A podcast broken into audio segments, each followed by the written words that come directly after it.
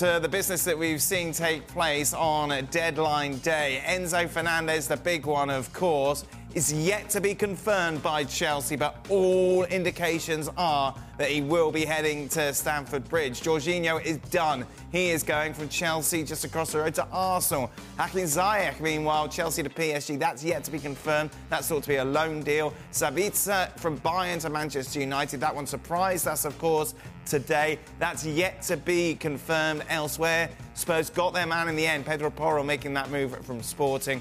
And as we reported yesterday, João Cancelo is going from Manchester City to Bayern Munich for a loan spell till the end of the season. Uh, let's welcome in, shall we? Uh, Gab Marcotti is with us, as is uh, Laurens. Uh, we got to start with Enzo Fernandez, Gab. What a big, big signing that is, certainly financially.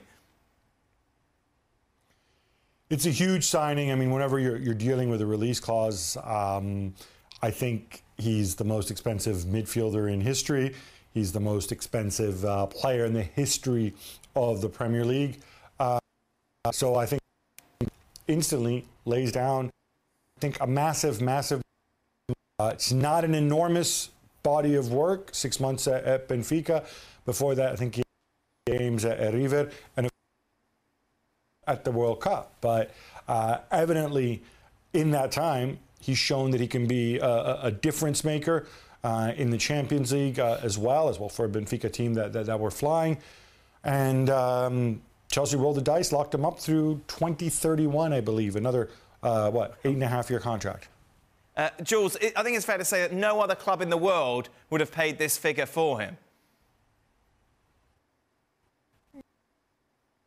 Yes, I guess you're right because Chelsea were the only one really negotiating with Benfica who really wanted to keep Enzo and his Enzo pushed and put them under pressure for them to accept the uh, the Chelsea offer, which is the full release clause, 120 million euros, like Gab was saying.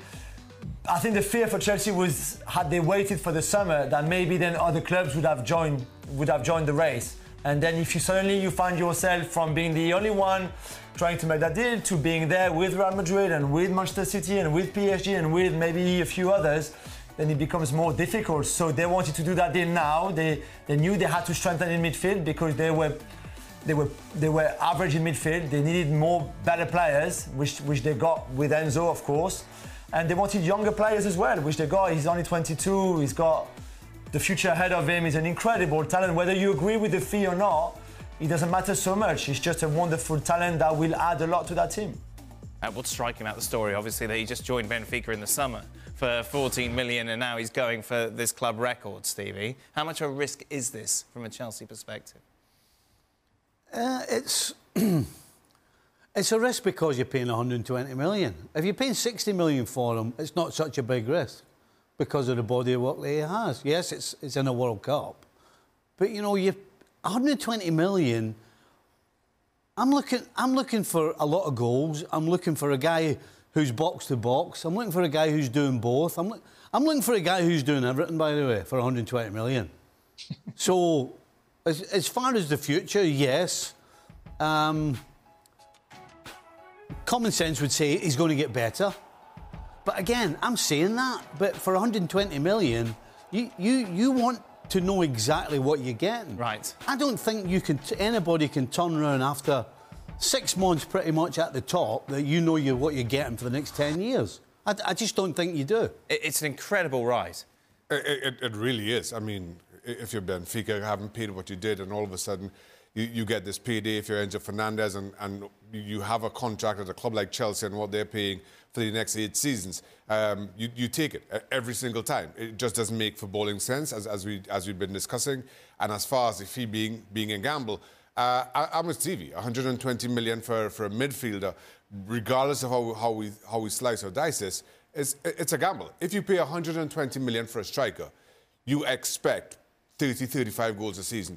I'm not sure you're getting that from Enzo Fernandez um, as a midfielder. So you cannot you cannot see this as anything other than a, a, a gamble that only a club like, like Chelsea would take. Sydney right now. Don, what do you like about him?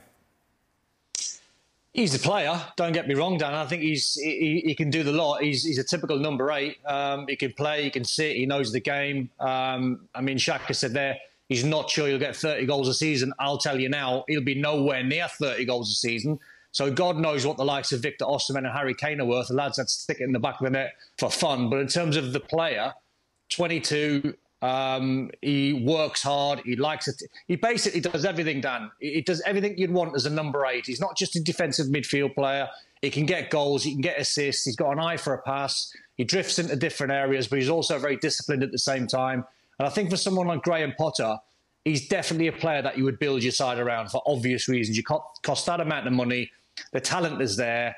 It's just whether you're going to get it's whether you're going to get the finished article and what you see. And listen, it's not my money. I don't care. But I've been tweeting about Caicedo in the last couple of days. And it's almost like the Premier League teams now are just going bonkers with their money, the valuations 80 million pound, 120 million pound.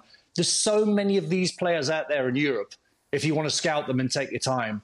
So to go from 10 million pound from River Plate to Benfica, then over 100 in 6 or 7 months tells me that Chelsea have massively overpaid. Uh, Jules, how does he fit into this starting 11 in your opinion? Oh, well, it's interesting because it's clearly a work in progress. And the Graham Potter we've seen, you know, through the whole season, uh, we're not really sure exactly what the idea is and what Graham Potter is trying to do with this team. However, he's got loads of new players now, loads of new signings that he can integrate in his team.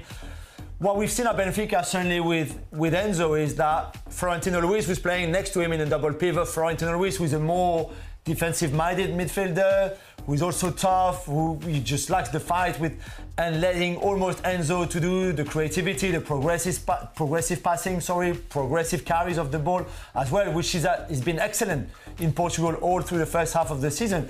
Is there a player like that right now in the Chelsea squads? I'm not so sure. I would say that maybe Zakaria is the best complement of Enzo in this team. You can play Enzo and Kovacic and asking Enzo to sit a little bit more, but you would lose a bit of what makes him special, I think. So Graham Potter will have to find the right formula. I would think that now, if it's taken them three weeks, that in those three weeks' time, Graham Potter had plenty of time, him and his staff, to work out already, okay, we're getting this duel now. This is how he's played before. All the stars, they've got everything. I would be surprised if they don't already have a plan for him. Otherwise, it would be bonkers.